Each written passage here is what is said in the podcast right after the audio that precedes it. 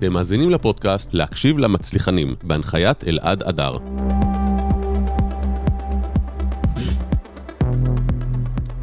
בוקר טוב, בוקר טוב, מה העניינים? בוקר טוב. שכחתי? לתת לך הוראות בימוי, אתה יודע, אנחנו חייבים להיות ממש קרובים למיקרופון. אתה שב לך בנוחות, בדיוק ככה, אוקיי. ואז ישמעו אותנו מעולה. טוב, חברים, אז הבוקר אנחנו עם אה, רועי פרץ, לוחם MMA, מרצה, מנטור, יבואן, והוא עושה עוד מלא מלא דברים. הזמנו אותו לפינה שלנו, Successful, ללמוד ממצליחנים, כי למעשה... אה, רועי, פשוט אני מעריך ומעריץ את הדרך שבה הוא עושה דברים. ואני חושב שבכלל יש לנו משהו ללמוד מלוחמים. אתה יודע, יש לנו פה אפילו ברווז לוחם, ברווז, ברווז ספרטני, לא יודע אם ראית אותו. ראית את הברווז הספרטני? אנחנו מאוד אוהבים אנשים. שהם, אה, כן. יש לנו בדרך כלל אריות במשרד, אבל פה קיבלנו ברווז. אז רועי, למי שלא מכיר אותך, תן לנו ככה, מי זה רועי? אה, ככה, אני רועי פרץ, יליד טבריה, ומאמן ג'ו-ג'יצו ברזילאי, לוחם MMA. אוקיי. יש לי אה, מועדון גדול בטבריה, שבו אני מאמן ילדים בגיל שלוש, ויש לי גם אה, מתאמן בן 60 פלוס, זאת אומרת, אין לזה גיל. ואני מאמן גם מתחרים מקצועיים, גם חבר'ה שרוצים את זה בתור לייפסטייל, הגנה עצמית. אוקיי. ובשנים האחרונות פתחנו עוד אה, סניפים אה, בכל מיני יישובים קטנים, ובתקופת הקורונה ככה הרבה רעיונות שחשבנו עליהם שנים התעצמו, כמו אה, להביא ציוד, להביא ציוד אה, MMA וציוד ספורט ברמה הכי גבוהה שיש, לייבא ציוד, יותר נכון, אה, להתחיל לעשות הרצאות. אה, הרצאות בתכלס... לפני כמה זמן התחלת להרצות? לפני שנתיים. וזה בא מתוך uh, מקום שבמשך שנים הייתי, אני ראיתי איך שהייתי לוקח uh, לוחמים לפני תחרויות, במצב שהם קבועים, קבועים, זאת אומרת, זאת אומרת, אה, קבועים מלשון אה, לא- לא דלוק. כן, כבוי, אוקיי, כן. כן. הייתי שם לב שאחרי כמה מילים ואחרי כמה הייתי פתאום רואה את הבן אדם נכנס ל- למוטיבציה, וזה קרה פעם, פעמיים, עשינו את זה עם קבוצות מסוימות, ואז אמרתי, בואנה, אולי נלך. נציע, ואז התחלנו לעבוד בכל מיני בתי ספר, משרד הביטחון, ושמתי לב באמת אחרי ש... מה, משרד הביטחון הזמין ממך הרצאה? כן. אוקיי, על מה? מוטיבציה, העצמה. ככה, אתה יודע, אה, להדליק את הבחורים, הם, גם- הם כל הזמן עושים את אותו דבר אה, במשך אה, כל יום, הכל זה רוטינה שהיא, שהיא חוזרת על עצמה. אז לבוא, לספר את הסיפור, ואתה יודע, להדליק אותם, איך שאומרים. אז בוא תן לי לשאול אותך רגע, איך רועי פרץ בתור ילד, מתי הוא מתחיל להתאמן? אתה יודע, אנחנו גילוי נאות, אני בא ממשפחה של uh, ג'ודאים, אני התאמנתי מגיל 5-6 כזה, אתה יודע, אצלנו זה היה מאוד טבעי. אבא מאמן ג'ודו, מה שיפתיע הרבה, אימא גם מאמנת ג'ודו. Uh, שניהם חגורות שחורות באותו זמן, ברור שאתה ילד, אתה הולך להתאמן. איך אתה התחלת להתאמן? אני התחלתי בגיל 10, בתור ילד שגדל ב... ממש אה, בוגר, אה, כן, יחסית לאומנויות. לחימה. כן, כן. אה, בוא נגיד, אחרי מספר מקרים בשכונה ובבית ספר של אה, אלימות, אז ההורים... היית ילד שחוטף מכות? הייתי ילד שחוטף, מחטיף, אה, אחד שבוא נגיד שלא נשאר אה, חייב אף פעם, תמיד היה, אוקיי. היה אקשן. אז אה, ההורים אמרו, טוב, אולי, אולי נרשום אותו לקראטה, וזה יאזן אותו. כבר אה, בגיל 14 הייתי אלוף, אה, הייתי אלוף הצפון בקראטה, כבר בגיל 16. תוך זמן קצר, תוך ארבע כן. שנים. ממש. בגיל 16 כבר הייתי אלוף ישראל, חגורה שחורה בקראטה, ואז קרה לי אה, משהו מעניין. חוץ מזה, לפני זה, עשיתי כבר קורס בווינגייט, הוצאתי תעודת הדרכה, ובגיל 18 הציעו לי להילחם בתחרות שאני לא מכיר, שנקראת free fight. מה זה אומר?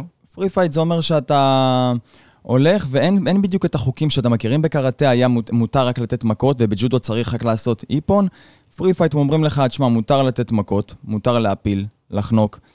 ואני מבחינתי אמרתי לעצמי, נשמע מגניב. כן, גם אני, אני יודע שאני, שאני טוב. אמרו לי, תקשיב, אבל בוא תלמד את הכללים, את החוקים. אמרתי להם, אני לא צריך ללמוד את הכללים ואת החוקים, אני טוב במה שאני, במה שאני עושה. וזה נגמר אחרי... לוחם אמיתי. כן, רק שזה נגמר אחרי 15 שניות שהבן אדם השני הכניע אותי. הוא היה לוחם ג'יוג'יצו, ולא אה, הבנתי... חנק אותך? הפיל אותך? אותי. חנק אותך, כן. איך ידעתי? ואני, מבחינתי זה היה שוק, כי אני רגיל שאני, שאני טוב במה, במה שאני עושה, אבל שם הבנתי שמה שאתה לא יודע, אתה לא תדע רק אחרי שאתה תדע. רק אחרי שאתה מתחיל ללמוד, אתה מבין כמה אתה לא יודע, ואז התחלתי להיכנס לעולם הג'יוג'יצו, האבקות, ג'ודו, אגרוף, והתחלתי, ל- אה, הרחבתי את הידע שלי. ו... אז אתה אומר בעצם, רגע, בוא ניקח את זה, יש פה רוח של לוחם, שבעצם לקחת דווקא את ה... באת עם יוהרה כאלוף יש- ישראל בקראטה, או אלוף הצפון בקראטה, אמרת, יאללה, אני הולך, מה. הבעיה? אלוף ישראל, מה הבעיה? אני הולך ל free fight, 15 שניות הפסדת את הקרב. אבל במקום להגיד, יאללה, אני לא טוב בזה, מה שהלכת, אז אמרת, אוקיי, אז עכשיו אני אתאמן יותר חזק. ואני אספר לך שהייתי עם אה, קבוצה, אז התאמנתי עם איזושהי קבוצה, שאחרי שזה קרה הלכתי לישון אותו יום ואמרתי לעצמי, תקשיב, אני יכול לספר לעצמי סיפורים שמה שקרה זה היה פוקס, החלקתי, לא הרגשתי טוב, אבל אני יודע שמה שהיה שם זה ידע שאני חייב ללמוד אותו. ואז יום אחרי התקשרתי לכל החבר'ה שלי ואמרתי להם, תקשיבו, בואו ניסע לאן ש, שצריך, כל פעם מישהו אחר ישים, ישים דלק ונלמד את זה. הם אמרו לי, תראה, אנחנו חגורות שחורות עכשיו, ואם צריך ללמוד את זה מההתחלה, נשים על עצמנו חגורות לבנות, האגו, האגו. כן, בדיוק, ואני אמרתי להם, תקשיבו, בוא נגיד ששנים אחרי, אני אקצר לך ששנים אחרי שעשיתי את זה, והיום יש לי חגורה שחורה בג'ו-ג'יצו ברזילאי שהעסקתי בפלורידה, אה, אחרי מבחנים מאוד מאוד קשים, אז יש לי היום תלמידים, שבוא נגיד שהחבר'ה האלה שהתאמנתי איתם אז, הם באים לבקר אותי היום, אז התלמידים שלי ברמה הבסיסית ביותר מכניעים אותם. וואו. וזה זה מתוך uh, מקום של להגיד, אני שם חגורה לבנה, אני מתחיל מאפס, כי אני חייב אז ללמוד קודם את זה. כל לקחת את הכישלון ולהפוך אותו למשהו שמניע אותך ולא משהו שמכניע אותך, והדבר השני זה היה ללמוד, נכון? חובה, כן. ומה אתה מציע למישהו שבאמת כרגע חווה איזה כישלון, יש לו קושי? אתה יודע שהרבה אנשים שהכישלון מנחית אותם. שעכשיו לצורך העניין, הם מגיעים, ואני יודע שיש לך המון המון ידע בתחום הזה, כי מי שהוא לוחם, ומי שקצת יסתכל לך מקרוב, אז אני רואה שיש לך פה איזה צלקת, זה מקרבות הצלקות? כן. והאוזן. אה, יש בשפה המקצועית קוראים לזה אוזן כרובית, מי שלא נכון. רואה. אה, מנותחת. דווקא בג'ודו זה לרוב בצד השני. פה טיפלו לי איזה פעם אחת, אבל פה זה כבר היה כמה וכמה פעמים, אז הרופא אמר לי, טוב, די. עזוב, עם זה." תשאיר ככה, זה מה יש. אז אה, כן, כן. מה אתה מציע למישהו שהוא, מה שנקרא, בקרבות, אנחנו קמים ונופלים, קמים ונופלים. מה אתה מציע לבן אדם שהרגע נפל, שחטף היום איזה מכה קשה, חטף מכה בעסק, הבנק החזיר לו צ'ק, אה, אשתו, לא יודע מה, אמרה לו שהיא מתגרשת ממנו. אנשים חוטפים מכות כל היום, בוא. כאילו, זה חלק מהחיים. אז תראה. מה מבדיל בין מישהו שהוא חוטף מכות למישהו שהוא מצליחן? קודם כל, אני מאמין שאין דבר כזה הצלחה בלי שאתה חווה קודם כל כישלונות. אין דבר כזה. זאת אומרת, אני יכול להגיד לך שאני אמנם, אה, כמו ששמעת, אני מתאמן מגיל 10 והייתי אלוף ישראל, ואז שאני, שאני, שאני התגייסתי, אה, סצנת ה-MMA בישראל קמה, וכולם אמרו לי, תקשיב, רגע, תסביר רגע מה זה MMA להרבה שלא מבינים. MMA זה ראשי תיבות מיקס מרשל ארטס. בשנת אה, 93 היה החלטה לראות איזה אומנות לחימה היא הטובה ביותר. אספו אומני לחימה מכל העולם, אתה אלוף ב- בג'ודו, בג'יו-ג'יצו, בקראטה, ב... ואמרו להם בוא נעשה טורניר, בלי חוקים, ללא משקל, ללא הגבלת ללא זמן. משקל? ללא משקל? אחד שהוא 77 קילו נלחם מול מישהו 180 קילו. וואו. ואמרו בוא נראה באמת מה הלוחמה הטובה ביותר. מי שהיום אה, מכיר קוראים לזה UFC. אוקיי. ה-UFC היום הוא התפתח, אבל ה-MMA זה, אה, ככה זה נשמע קם. כמו מורטל קומבט כזה של ואן דאם. זה מטורף, כן, זה ממש היה ככה, כל אחד בא מהסגנון שלו. סומו גם היה שם 250 קילו, ובא בחור קטן אה, במשקל 77 קילו, וניצח את כולם באותו, באותו ערב, ולאחר מכן חשבו שזה היה פוקס, אז ככה במשך ארבע שנים הוא ניצח, זה, זה, אה, הבחור הזה היה רויס גרייסי. מאיזה אה, אסכולה הוא הגיע? ברזילאי שהגיע מג'ו-ג'יצו. ג'ו-ג'יצו אוקיי. ברזילאי, פשוט מאוד נצמד לכל האנשים. חנק אותם, בריחים. חנק אותם בריחים וזה, הם לא הבינו בכלל מה קרה שם. ואז העולם התחיל ללמוד אה, ג'ו-ג'יצו, ואז ה-MMA, ה-MMA הוא התפתח. היום ה-MMA זה הספורט שמתקדם הכי מהר בעולם. כמו NBA, פוטבול, הוא מתקדם בצורה כזאת שכל פייפריוויו, כל אירוע שיש, הוא נמכר יש בעשרות הרבה מיליונים. מיליונרים בתחום הזה.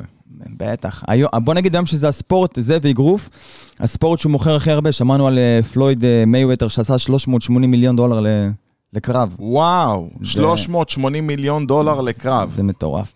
עד מתי היית מתחרה מקצועי? אני עדיין מתחרה מקצועי. עדיין מתחרה מקצועי? כן, אני דווקא עכשיו ב- במגעים לקרב אה, בלאס וגאס. בגלל הקורונה כל הזמן זה on and off. ואנחנו מחכים. מתי היה הקרב האחרון? הקרב האחרון היה לפני שנה וחצי בסוצ'י, רוסיה. בוא נגיד שהקרב הזה היה חמישה חודשים אחרי ניתוח אה, שהיה לי. בוא אני, אני, אני אגיד לך ככה, לפני שנתיים מצאו אצלי איזשהו גידול בכליה.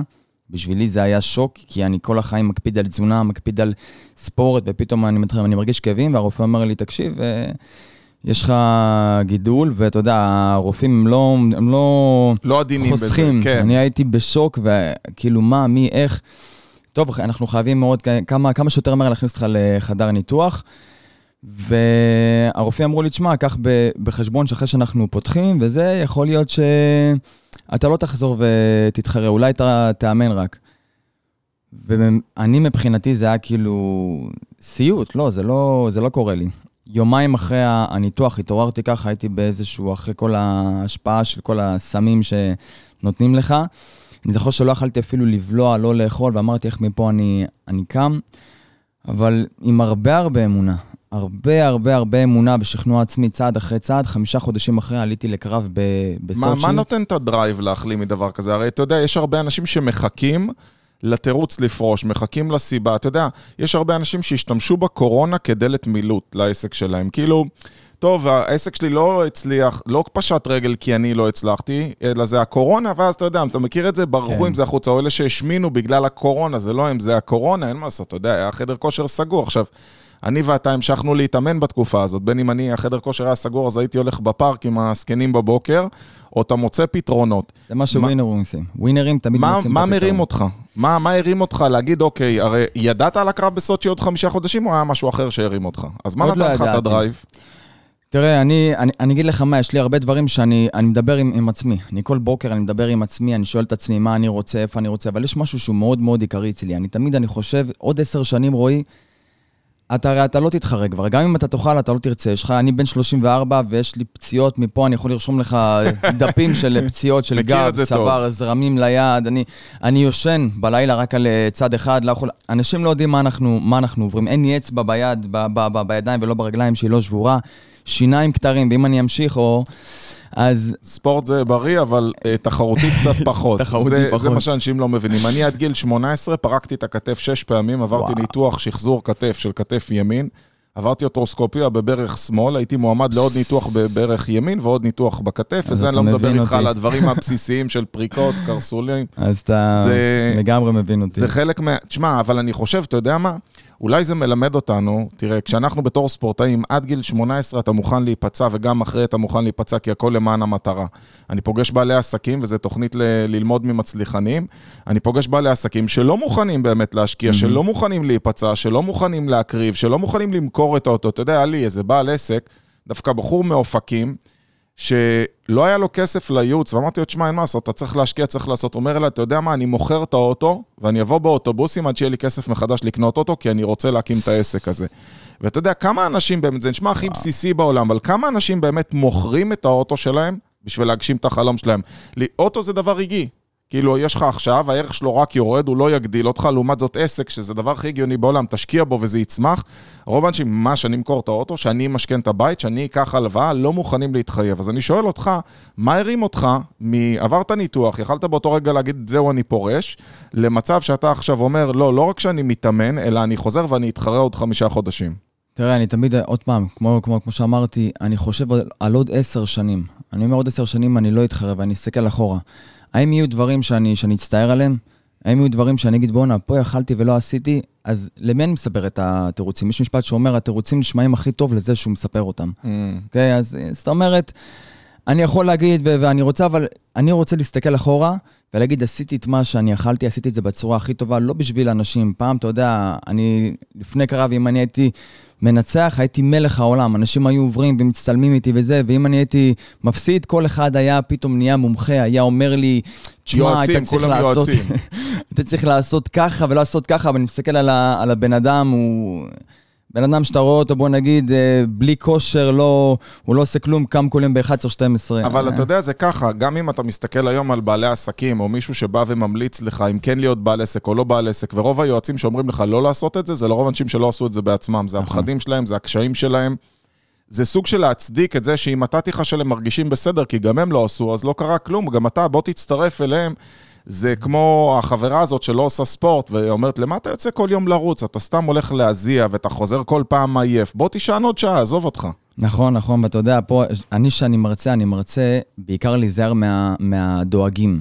הדואגים, הם מתחלקים לשניים. יש את הדואגים שדואגים יותר שאתה תצליח מאשר שאתה לא תצליח, אומר, וואו, וואו, אם, אם הבן אדם הזה יצליח, אולי הוא יצא מה, מהקובייה שאנחנו נמצאים בה, ומזה מפחדים, ויש את הדואגים שבאמת דואגים לך. בוא נגיד שאני לפני קרב משתדל שלא ללכת לבית של, ה, של ההורים שלי. וואו. כי אני כי יודע... הם כאילו דואגים לטובתך ואומרים לך שלא תיפצע, נכון. תשמור על עצמך. אמא שלי, יש לה כל מיני טריקים, היא אומרת לי, פעם היית יפה, תיזהר, תשמור... טוב, זה אימא, אין מה. לעשות. אז אז, אה, כן, כן. שזה גם, אתה יודע, יש כאלה שדואגים והם באמת רוצים לטובתך. אתה יודע, אני בטוח שכשההורים שלי אה, ניסו לשכנע אותי לא לעזוב את בית ספר, הם עשו את זה רק ממקום טוב. ברור. הם אף פעם לא חשבו לרעתי, גם כשהם, איך אומרים, ניסו לשכנע אותי בדרכים לא דרכים. תמיד האנשים שרוצים לטובתך, זה לא אומר שזה באמת לטובתך. הם עדיין רוצים לטובתך וזה בסדר גמור. נכון. אז בוא תספר לי ככה, איך נראית שגרת יום של, אה, של אלוף, של מישהו שמתאמן, ואתה זכית דרך אגב באליפויות גם בארץ, נכון? כן, גם בארץ, גם, אה, גם בחו"ל, מול... אה, זכיתי באליפויות של אה, ליגה, זאת אומרת, יש ליגות מסוימות ולכל ליגה יש את המשקל שלה. בתחרות עד אה, 70 קילו, 66, מול אלוף גיאורגיה, אלוף צרפת, סגן אלוף עולם בקיקבוקס, ואני מאמין שאנחנו עוד נשמע על עוד הרבה הרבה דברים איזה טובים. יופי. אז איך נראית שגרת יום שלך, רועי? אני לא קם אחרי שעה 6, זאת אומרת, אני קם בין שעה 5 לשעה 6, תלוי... מה, קיצה טבעית או עם שעון? לא, לא, לא, שעון, כי זה תלוי אה, אותו... אם יום לפני היה לי אימון מאוד קשה וחזרתי באיזה 12 בלילה, אני נותן לגוף ככה, אתה יודע, להתאושש טוב. אה, קם בבוקר, 10 דקות, רבע שעה מזיז את הגוף, כי אם אני לא מזיז את הגוף בבוקר, אני, אני כמו אבן, קשה לי לקום, אז אני... כל ה... כל, אתה יודע, כל השנים פתאום זה... אז מה אתה עושה בבוקר?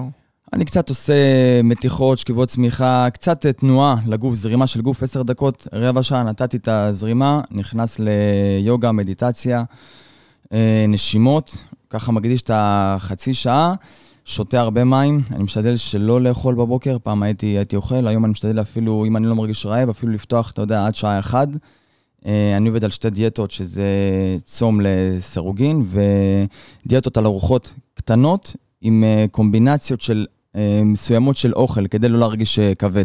מה זה, צום לסירוגין אה, אחת לכמה זמן? צום, צום לסירוגין זה אומר ש-16 שעות מותר לך לשתות מים, רק מים, או קפה ללא סוכר וללא חלב, ויש לך חלון של 8 שעות, שבשמונה שעות האלה אתה יכול לאכול, אבל גם אז אתה צריך להישאר כל הזמן אנרגטי. מה שזה עושה, אתה מנקה את הגוף, והיום אה, בדקו... נותן לו לנוח. ממש, אתה נותן לו לנוח, אתה נותן לו להתפתח, אתה מנקה אותו, ו... וגם חקרו את זה שהיום, שדווקא הגוף נשמר באנרגיה הרבה יותר גבוהה. פעם היו אומרים, לא, תן לו כל פעם אוכל, זה, הגוף נשמר באנרגיה הרבה יותר גבוהה, כי אנחנו לא באמת זקוקים לכמויות גדולות של אוכל. כל כמות של אוכל שאנחנו מכניסים לגוף זה המון המון אנרגיה. אז אה, בוא נגיד, הגענו לשש וחצי בבוקר, אני מתפלל, מניח תפילין, אני בן אדם אה, מאמין מאוד. וכבר שש וחצי, שבע, כמו שסקסס, אני דרך אגב, אני אה, לקוח פה, ומרוצה מאוד. איזה כיף. וככה אה, בנינו דבר שנקרא זמן לחימה, אז אני מתחבר לכל הלחימה. לגמרי. אז אמרו לי, תתחיל בשבע עד שמונה, תעשה ככה, שמונה עד תשע, כי פעם הכל היה מבולגן אצלי. טוב, היום אני אעבוד על ההרצאות, היום אני אעבוד על זה. אבל בוא נגיד שבשעה עשר אני עבדתי על כל מה ש, ש, שצריך, בשעה עשר אני כבר נכנס לעשות את האימונים האישיים. אה, גם אני מתאמן על הדרך, אם אחד, אם אני רואה שיש לי איזה מתאמן אה, חריף כזה, אז אני אעשה אותו גם אימון. שעה אחת ארוחת צהריים, אה, נח עד שעה שלוש, ואז שעה שלוש הולך למכון, מאמן עד שעה עשר בלילה. עשר אני חוזר, ככה נרגע, ולמחרת בוקר, מדהים. סיים סיים. מה קורה בזמן של תחרויות? מה אתה משנה בשגרה שלך? אם תחרות. אתה יודע שיש לך תחרות עכשיו עוד חודש? תחרות זה מטורף. קודם כל, הדבר הכי קשה בתחרות זה התזונה. יפתיע הרבה אנשים, כי אני לא בן אדם שנראה כזה גדול, אבל לתחרות לפעמים אני צריך לחתוך 10 קילו. 10 קילו. 10 קילו, מה, אתה מסתפר? כאילו, איזה- מה, גוזר ציפורניים? מה? זה איזשהו טריק כזה שהרבה לוחמים עושים. נגיד אני היום שוקל 72, יש- יש לי קרבות שאני צריך להיות 61 קילו. אז אה, אנחנו חותכים 5-6 קילו בשומן, שזה כמה ש, שאין לי, זאת אומרת, זה לאכול רק ירוקים, ועד, אה, ומשעה אחת בצהריים אני לא אוכל פחמות בכלל ולא סוכרים, ובימים האחרונים של הדיאטה אנחנו נוזלים. עושים... נוזלים. מכיר אנחנו- את זה מהג'ודו, אחי. 70 אנחנו אחוז היינו... נוזלים. אני הייתי מתחרה עד 86 קילו, ולפעמים אתה בא לשקילה, זה לא מספיק, ואתה יוצא לרוץ עם חליפת הזעה. לרוץ, הולך ש- לסאונה. כן, עד שאתה מוציא את מה שצריך. זה, זה, זה, זה הסיוט הכי הכי גדול, והקטע פה זה המנטלי. תמיד אני אומר שהמנטלי זה הכי קשה, שאני חודש... איך אתה עובד לפני- על המנטלי? המנטלי יש לי כמה וכמה דברים. אחד הדברים זה דמיון מודרך. אני כל הזמן רואה את, את התמונה שלי, שאני מרים את היד, התמונה של זאת החגורה אומרת, אתה ששמים עליי. מדמיין את הניצחון. כן, אני כל הזמן... יפה. אני, אני, אני זאת גם... אני... אומרת, אתה שם את ההתכוונות הזאת, אתה רואה אותה, זאת אומרת, תדמיינו את מה אתם רוצים להגיע, אם אתם רוצים להגיע לשם. חובה, כי אחרת, אחרת איך אתה תדע שזה באמת קרה? אז אני כל הזמן רואה, ואני מחליף כל הזמן את, את, את התמונות. אני ניצחתי, אני מחליף את התמונה בעוד תמונה. אני גם יוצר לעצמי כל מיני תרחישים. אני לא עושה, יש הבדל בין דמיון מודרך לבין משאלה. דמיון מודרך זה שאתה אומר, אוקיי, עכשיו אני עולה לקרב, ואני יודע שעכשיו יש מצב שהוא יעשה לי ככה, ואז אני אעשה פה, ואז אני כאילו, ואני פתאום, אני אומר, אפילו אולי השופט יגיד, ופתאום יהיה- יתעכב משהו, אני לוקח את כל המשאלה. סנאריו, אם אתה מריץ כאלה. נכון. משאלה שבאמת אנשים עושים, אומרים, אוקיי, בוא נגיד אם אני אקח את זה לקרב, טוב, אני אעלה, אני אעשה שלוש צעדים וחצי, אני אתן לו אגרוף, הוא ייפול, אני אשב עליו, הוא יסתובב, ואז אני אחנוק אותו. זה משאלה, זה לא יקרה. כן. ו- ואם זה לא, וברגע שזה לא יקרה, מה שזה יקרה לי, הביטחון שלי ירד. ירד, ברור, כי זה פתאום לא קרה מה שציפית. נכון. וואו, היה לי, קר- הקרב הראשון שלי, הפסדתי. דרך אגב, יש לזה סיפור מעניין, כי אני הייתי אלוף ישראל בקראטה, וכשעליתי לקרב MMA, אמרתי לכל מי שאני מכיר, הייתי חייל. אמרתי לכולם, לרס"ר, לאנשים, ל- ל- לכל העובדי צוות, אמרתי להם, תקשיבו לי טוב, תפתחו ערוץ 5 במוצאי שבת, אני הולך לנצח, יש לי קרב מול איזה מישהו, סיפרתי למילו, כל החברים, פייסבוקים. ואז אני באמת אה, הפסדתי, סיבוב שני הפסדתי. ולמה הפסדתי? הפסדתי פה. תכלס, כשאני רואה היום את הקרב, אני, אני ניצחתי, אבל מה קרה? הלכתי על איזושהי הכנעה, והבחור השני יצא לי.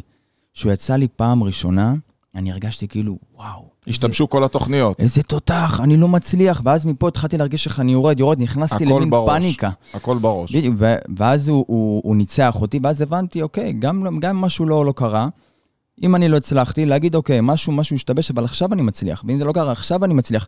כל יום אני קם ואני אומר, היום אני מצליח. לא אכפת לי מה היה אתמול, היום זה קורה. מדהים. היום אני חייב להצליח. ו...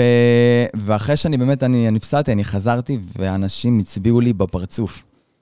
ותכלס... איך אנשים אוהבים לצחוק כשנכשלים? וואו, אתה יודע, זה בדיוק, זה הגישה של לוזרים, זה לא משנה אם יש לך את זה בצוות שלך, בחברים שלך, תמיד יהיו את האנשים שלא ממש מצליחים, וההצלחה שלך מאיימת עליהם. נו, כל הזמן הולך לו וזה, והם הם כאילו בסביבה שלך, אבל הם רק מחכים שתיכשל, לא כי אתה בן אדם רע או כי הם אנשים רעים, כי אתה מאיים עליהם בהצלחה שלך, אז הם כל כך שמחים בכישלונות שלך, ואתם צריכים להבין, בגלל זה אומרים שאתה הממוצע של החמישה אנשים הקרובים אליך. תמיד תחזיק ווינרים יותר גדולים ממך, כי זה מעלה את הממוצע. אתה יודע שאני הייתי מתאמן בג'ודו, הייתי הולך להתאמן במכונים אחרים, כי הייתי כבר יודע שאני יכול לנצח את מי שאצלי, והייתי בכוונה הולך לפגוש מתאמנים שאני לא מכיר. אנשים שאני יודע שבוודאות הם במשקל יותר ממני, בוגרים יותר ממני, ינצחו אותי. אתה יודע, וכל פעם הניצחונות הקטנים שלי זה היה, הפעם הוא לא הצליח להפיל אותי, הפעם. הוצאתי אותו משיווי משקל, הפעם הצלחתי פעם אחת להפיל אותו. זה כזה ככה, ממש, ואתה ממש. כאילו, ווינרים זה אלה שלוקחים דווקא את הקשיים ומוכנים להיכנס עם הראש בקיר עד הסוף, ומוכנים להיפצע בדרך לשם, ולא אלה שמפחדים להיכשל. כאילו, אין, אין יכולת כזאת אה, ברור, ברור. להיכשל. אנשים רואים היום, אנשים, ברוך השם, רואים היום את הקטע של ה-RPG. RPG זה המותג המותג שלי. שאתה מייבא. ורואים את, ה, את ההרצאות, ודרך אגב, התחלנו בתקופה של הקורונה, הרמנו אתר של סרטוני אונליין, שזה דבר... שזה מומלץ בחום, חברים. בארץ אני חושב שאין דבר כזה, כי אנחנו ריכזנו שם אימוני כושר, לחימה, אה, תזונה, עשינו שם הכל ממש, ואנשים רואים את זה, אבל הם לא מבינים כמה נכשלתי. שיצאתי, mm. שהשתחררתי מה, מהצבא, העסק הראשון שלי שאני פתחתי, וזה היה בעקבות כל בן אדם ש, שאני ראיתי, היה אומר לי, רועי, למה אתה לא פותח מכון? אמרתי, לא יודע, אומר לי, תקשיב, רועי, אם אתה פותח מכון, כולם יבואו לא. רק שאני בא, אני מביא את כל השכונה שלי ואת הדודים שלי. איך אני אוהב. את החבר'ה האלה, ואז אתה פותח ואף אחד לא בא. אני אמרתי, בואנה, זה חתיכת ביזנס. פתחתי, היה אני, אחי, שכן שלי, אולי היינו איזה ארבעה שמה. אחרי שלושה חודשים, אה, בעל החדר כושר שם אמר לי, תקשיב, זה לא כלכלי. זה לא עובד. תסגור. ואת הקרב הראשון שלי הפסדתי, וזה היה באותו זמן. אני בן 21, סגרתי את העסק הראשון שלי אחרי שלקחתי את כל המענקים של הצבא, הלוואה. אה, את הקרב הראשון הפסדתי, כולם אמרו לי, תקשיב, אחי, זה לא בשבילך. פרוש. כל החבר'ה שלי אחרי צבא, ארגנטינה, עניינים. אז מה עושים- ה drive? מאיפה אתה מקבל את ה drive? כל פעם לקום, נפלת, ואתה קם. אני, אני פשוט ידעתי שיש לי את זה, אני פשוט ידעתי כמו, כמו שאני אמרתי לך, שאני לא באמת הפסדתי כי אני, אני לוזר, אני ידעתי שהיה חסר לי משהו. ולפני הקרב הש, השני שלי, שאני התאמנתי, אני זוכר שכל החברים היו מעלים לי תמונות או מאילת או, או מחו"ל, מסיבות בריכה, ואני הייתי רץ ב- ב- בערים בחום של אה, טבריה, ומה שהיה לי כל הזמן בראש, את אלה שהצביעו לי בתוך הפנים, את אלה שאמרו לי, תקשיב, תפרוש, ו... והתאמנתי, אני זוכר, אני לא אשכח בחיים את התקופה הזאת. ואת הקרב השני שלי, ניצחתי בסיבוב ראשון. מישהו שהיה תשע קילו יותר ממני. וואו, אנשים זו... לא מבינים, זה עוצמתי, כן. זה עוד תשע קילו של מסת שריר, זה אנשים לא שמנים באים לשם. בדיוק. וזה בן אדם עם עוד, אה, איך אומרים, שהאגרוף שלו יכול להיות יותר חזק משלך, כי הוא עוד תשע קילו. בטוח, ו... בטוח. ו- ו- ודווקא הציעו לי, זה היה סיפור מעניין, כי הציעו לי לבטל את הקרב. הוא עלה על המשקל, והוא, והוא, והוא לא עמד בשקילה, ויש לנו חוזה, אם אתה לא עומד בשקילה, אמרו לי, אתה יכול לקבל ניצחון טכני ואת הפרס, את הפרס הכספי. ו... אבל אמר... ידעת שזה לא יהיה ניצחון אמיתי. כן, אני אמרתי בפנים, אבל מצד שני, אמרתי, תירוצים הם אף פעם לא נכונים. אם אני אפסיד, להגיד עכשיו, תקשיבו, עד תשע קילו יותר ממני, אף אחד לא זוכר, אף... אנשים יודעים ניצחת או לא ניצחת. נכון. אמרתי, טוב, אני לא, אני לא רוצה את הטכני, תנו לי קרב. וניצחתי אותו בסיבוב ראשון, באחת ההכנעות היותר נדירות שראו ב... ב... בעולם ה-MMA ever. מה? אולי... זה נקרא, זה נעילת כתף עם, ה, עם הרגליים, זה בפורטוגזית זה נקרא אומו זה הכנעה שהיא נדירה מאוד, וזה היה, מבחינתי זה היה פתאום להיות על גג העולם, זה היה פתאום כל האנשים שהצביעו לי בפנים התקשרו אליי והזמינו אותי לכל מיני ברים ולשבת במסעדות. כן, מבחינתי זה היה... תגיד זה... לי, אתה עובד, דיברת על דמיון מודרך ועל איך אתה הולך לנצח, האם אתה עושה לעצמך כללים ש... כאלה של קנס ופרס? נגיד, אם הצלחתי להגיע היום ליעד הזה באימון, או אם אני אצליח לזכות בתחרות, אני אקנה, אקבל, אני אעשה משהו טוב, שאתה זוקף אותו לעצמך, או לחלופין, אתה מעניש את עצמך במידה ולא? תראה, אני יודע שאם אני, אם אני עכשיו, אני עשיתי את כל האימונים שאני צריך השבוע, אז בוא נגיד שישי-שבת, אני יכול אה, יותר אה, לאכול מה שבא לי, אתה יודע, אם, יש פה, אם, אם אין לי קרב, אני יכול פתאום לאכול איזה חתיכת עוגה, איזה משהו וזה. אם אני יודע שלא התאמנתי טוב, אז אני איפשהו מציעים לי כל מיני דברים טעימים או זה, אז אני לא אוכל פה, אז אני לא יוצא פה. הכל תלוי זה אם אני לפני קרב או לא, אבל עצם ההרגשה הפנימית שלי, שאני יודע שנגיד אותו יום אני לא התאמנתי, זה הדבר הכי, הכי גרוע. כי, מי, כי מישהו מכור לספורט, אתה בטח יודע את זה, אין הרגשה יותר טובה מלסיים את האמון שהדופק בשמיים, הדם בפנים, ואתה כולך, אתה, אתה חי, אין, אין. לגמרי. אני לא אשכח את זה בג'ודו, שהיינו מסיימים אימון, ואתה מוריד את החליפה והכל רטוב, הכל זה, החליפה שוקלת עוד שניים, שלושה קילו, רק זה, אתה רואה איזה אימון טוב היה היום.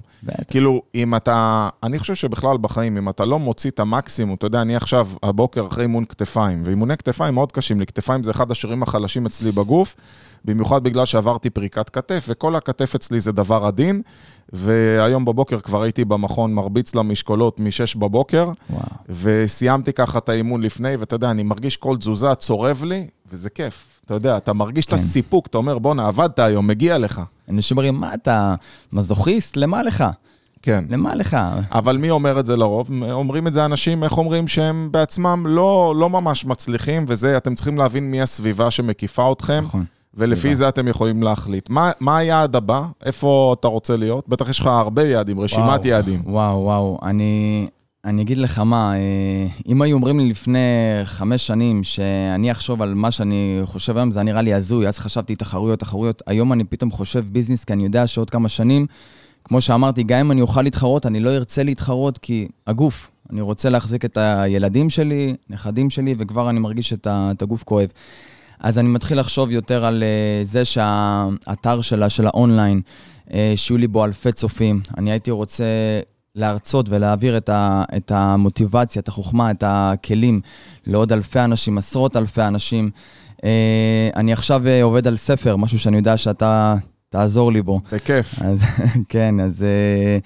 זה, זה גם עוד משהו. זאת אומרת, יש לי חלומות שאני מסתכל על החמש שנים הבאות קדימה, ואני יודע, אני רוצה להשיג א', ב', ג', ולאמן אנשים מסוימים. אה, פודקאסטים אנחנו עכשיו התחלנו, התחלנו לעשות אה, בעקבות זה שאני עוקב אחריך. תראו כמה דברים בן אדם ממלא את הלו"ז שלו, כמה הוא ממלא את היום שלו. רוב האנשים בקושי מסוגלים לחשוב על איך להיות אלוף MMA, ותראה כמה דברים, אתה גם מרצה, ואתה גם רוצה לכתוב ספר, וגם התחלת פודקאסטים, וגם אתה מאמן ויש לך מקום, וגם אתה יבואן ביגוד, והרשימה לא נגמרת, ואני רוצה שתבינו משהו, מי שבאמת מנצח את החיים האלה ומצליח, זה לא זה שהולך לישון... ומספר כמה סדרות הוא ראה בנטפליקס. רועי סיפר, הוא מסיים את היום שלו ב-10 בלילה. אתה הולך לישון מסופק? אתה הולך לישון מאושר? אני הולך לישון מסופק, אבל לא שבע. יפה. כל הזמן רעב, כל הזמן אנחנו רוצים עוד, זה לא משנה את מי אתה מנצח ומה אתה עושה, כן. תמיד יש מה לתקוף עוד. איזה תכונה הכי חלשה אצלך שהיית רוצה לחזק? וואו, זה דווקא הפתיע המון המון אנשים, זה... אבל זה יותר להיות חזק בפני קולות רקע. שאני, שאני כן, כי אני כל הזמן נתון לביקורות. אני כל הזמן נתון כי המון אנשים מכירים אותי, והמון אנשים תמיד יש להם להגיד על כל צעד שאני, שאני עושה. ולפעמים אני כן לוקח את זה אישית, כי לפעמים, אתה יודע, אני, אני אומר, תשמע, אני, אני, אני רוצה לעשות טוב, אתה, אתה בעצם, אתה רוצה לתרום, אבל אם אתה מעלה עכשיו, אם אתה עכשיו עושה איזשהו, איזושהי הרצאה, אחי, מה אתה משחק אותה מרצה? אתה כולך לוחם אמת, אתה כל החיים חוטף מכות בראש, מה אתה זה? אבל פתאום אחרי שהם באמת באים לאיזושהי הרצאה, וואו, תקשיב, אני, מר, אני מרגיש אחרת. היה איזשהו מישהו שבא אליי לפני שבועיים לאיזושהי הרצאה, והקורונה גמרה לו את, ה, את העסק, והוא בא אליי כזה עם הפנים למטה, והוא אמר לי, מה, מה, מה אני צריך לעשות? אני מרגיש ככה ואני מרגיש ככה. אמרתי לו, תקשיב, אנחנו, אנחנו נשב על זה, עכשיו אנחנו פה בזמן הרצאה, אבל דבר ראשון שאתה עושה, אתה מחר קם מוקדם, אתה עושה ריצה. מתקשר אליי בשעה תשע, וכבר אתה שומע את הנימה שלו, כבר אומר לי, תקשיב, קמתי היום בשבע, ועשיתי ריצה, ואני אחרי מקלחת, ואני כבר מרגיש אחרת וזה, ואז ישבנו ודיברנו. זאת אומרת שאני יודע שכן יש לי את הכלים, אבל הקטע של הקולות רקע, האנשים שבאים כל הזמן ומנסים להגיד לך, תקשיב, תרד מזה, אל תעשה את זה, אתה לא יכול לעשות, רועי, אתה לא יכול לעשות, גם לייבא ציוד, גם לעשות את זה, גם... אני אומר להם, למה לא? כי אתה, כי אתה תתמוטט. זה שיקולים שלהם. נכון. והטכניקה שאתה מדבר עליה, אני אסכם לכם את זה במשפט אחד לגבי העצה שנתת לבחור. אם אתם רוצים לקחת שליטה על החיים שלכם ועל היום שלכם, תתחילו בלקחת שליטה על הגוף שלכם. זה הדבר הבסיסי או. ביותר שלומדים מאז שאתה ילד. קח שליטה על הגוף שלך קודם כל, תתחיל את היום בזה שאתה מסוגל להניע את עצמך, ואתה עושה את זה באופן בלתי מודע. אמרת, אני קם, רבע שעה ראשונה, אני מניע את עצמי, נכון? חובה. וזה בעצם, קודם כל, תחשוב, זה מכוות את המוח, כאילו הכל מכניס למקום, אתה שולט בגוף, אתה מתחיל, מצליח לייצר תוצאה. אנחנו בתור בני אדם, אם עכשיו הייתי בא להרים את הכוס ונופלת לי הכוס, ולהחזיק את הטלפון נופל לי, הייתי מאבד אפילו אמון בעצמי בזה שאני יכול להשיג משהו. אבל אם אני מתחיל את היום ואני מצליח לעשות פעולות מסוימות, ואפילו מנצח, כי עליתי במשקל, כי עשיתי יותר חזרות, יש לי את הניצחונות הקטנים האלה, זה מכוות את הראש שלי למצליחנות. קודם כל, תכנעתי את הגוף, הצלחתי משהו, מפה עכשיו אני מרגיש שאני יכול לנצח הרבה יותר דברים. אז הטיפ הזה שנתת לו זה פשוט טיפ מעולה. שאלה, מה היית רוצה, אתה יודע, לכל אחד יש את ה-bucket list, הרשימה הזאת שהוא אומר, לפני שאני אמות הייתי רוצה להשיג. מה היית רוצה להשיג? מה, מה עוד יש לך לסמן וי? תן איזה דבר, שניים. וואו, בואנה, זה עמוק. אה, הייתי רוצה, הייתי רוצה לדעת שהייתי, ש, שאני אפרוש, אשים את ההתקפות, הייתי בין הישראלים הפורצי דרך בתחום שלי. אם זה בתחום הספורט, לעשות את הדבר החדש הזה, כמו הסרטוני אונליין, ו, ולדעת ש... אוקיי, אני יצאתי מה, מה, מה, בוא נקרא לזה המעגל, כי אני באתי, באתי מ- מ- ממשפחה של אנשים, אתה יודע, שכירים, אנשים שעובדים מ-8 עד 5, ולצאת מהמעגל ה- הבסיסי, המעגל הזה ש, שכולם עושה, ולפרוץ דרך חדשה, דרך הספורט, דרך האימוני אונליין, דרך הספר שאני, שאני, שאני כותב, ולעשות את מה שאני אוהב, ובגיל צעיר, כמה, כמה שיותר צעיר. הסביבה, אתה אומר ההורים היו שכירים, הם, הם אמרו לך, אל תלך לפתוח עסק, או שהם תמכו בך? אה, הם, הם היו נגד, אה, נגד עסק, הם גם רצו שאני אהיה מורה לספורט. עכשיו, לא שיש לי בעיה עם... אה, ברור, שכיר בבית ספר. אה, זה תנאים טובים, זה זה זה זה, התחלתי לחשוב, אה, אני לא רואה את עצמי עובד מ-8 עד 3, 8 עד 4, נותן לילדים אה, כדור, לא שאתה יודע, כל אחד יעשה את מה, את, מה שהוא, כן. את מה שהוא חושב. אמרתי, אני חייב ליצור. אני חייב לשבת וליצור ולראות איך אני מפעיל ואיך אני, ואיך אני עושה, ודווקא בתקופת הקורונה, הרבה ירדו עליי. הנה, אתה רואה? אם עכשיו בבקשה, היית אם מורה היית לספורט... בבית ספר, היית נכון. מקבל חל"ת. ואני כזה, לא, לא, לא, לא, זה לא אני. אבל uh, היום דווקא הם, uh, בוא נגיד, הם תמיד תומכו, הם תמיד תמכו בי ותומכים בי. אבל אתה יודע, אתה, אתה לוקח את, ה, את העצה ואתה חושב על עצמך, כן או לא, מתאים לי או לא.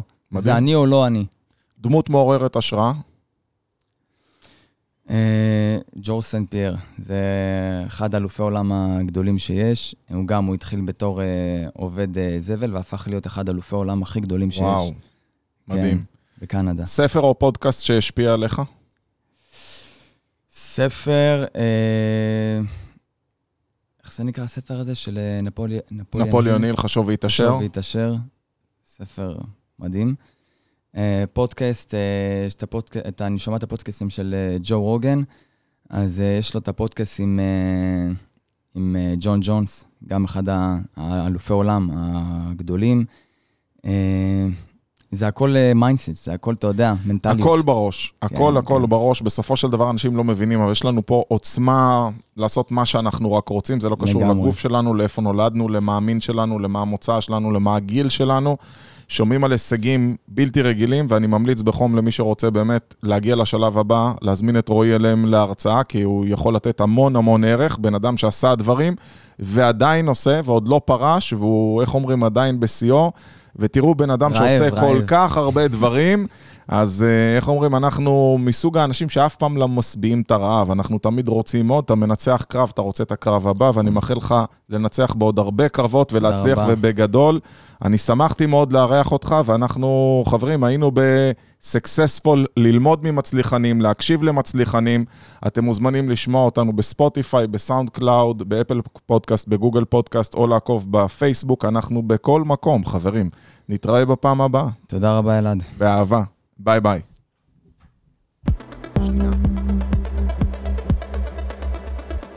אתם מאזינים לפודקאסט להקשיב למצליחנים, בהנחיית אלעד הדר.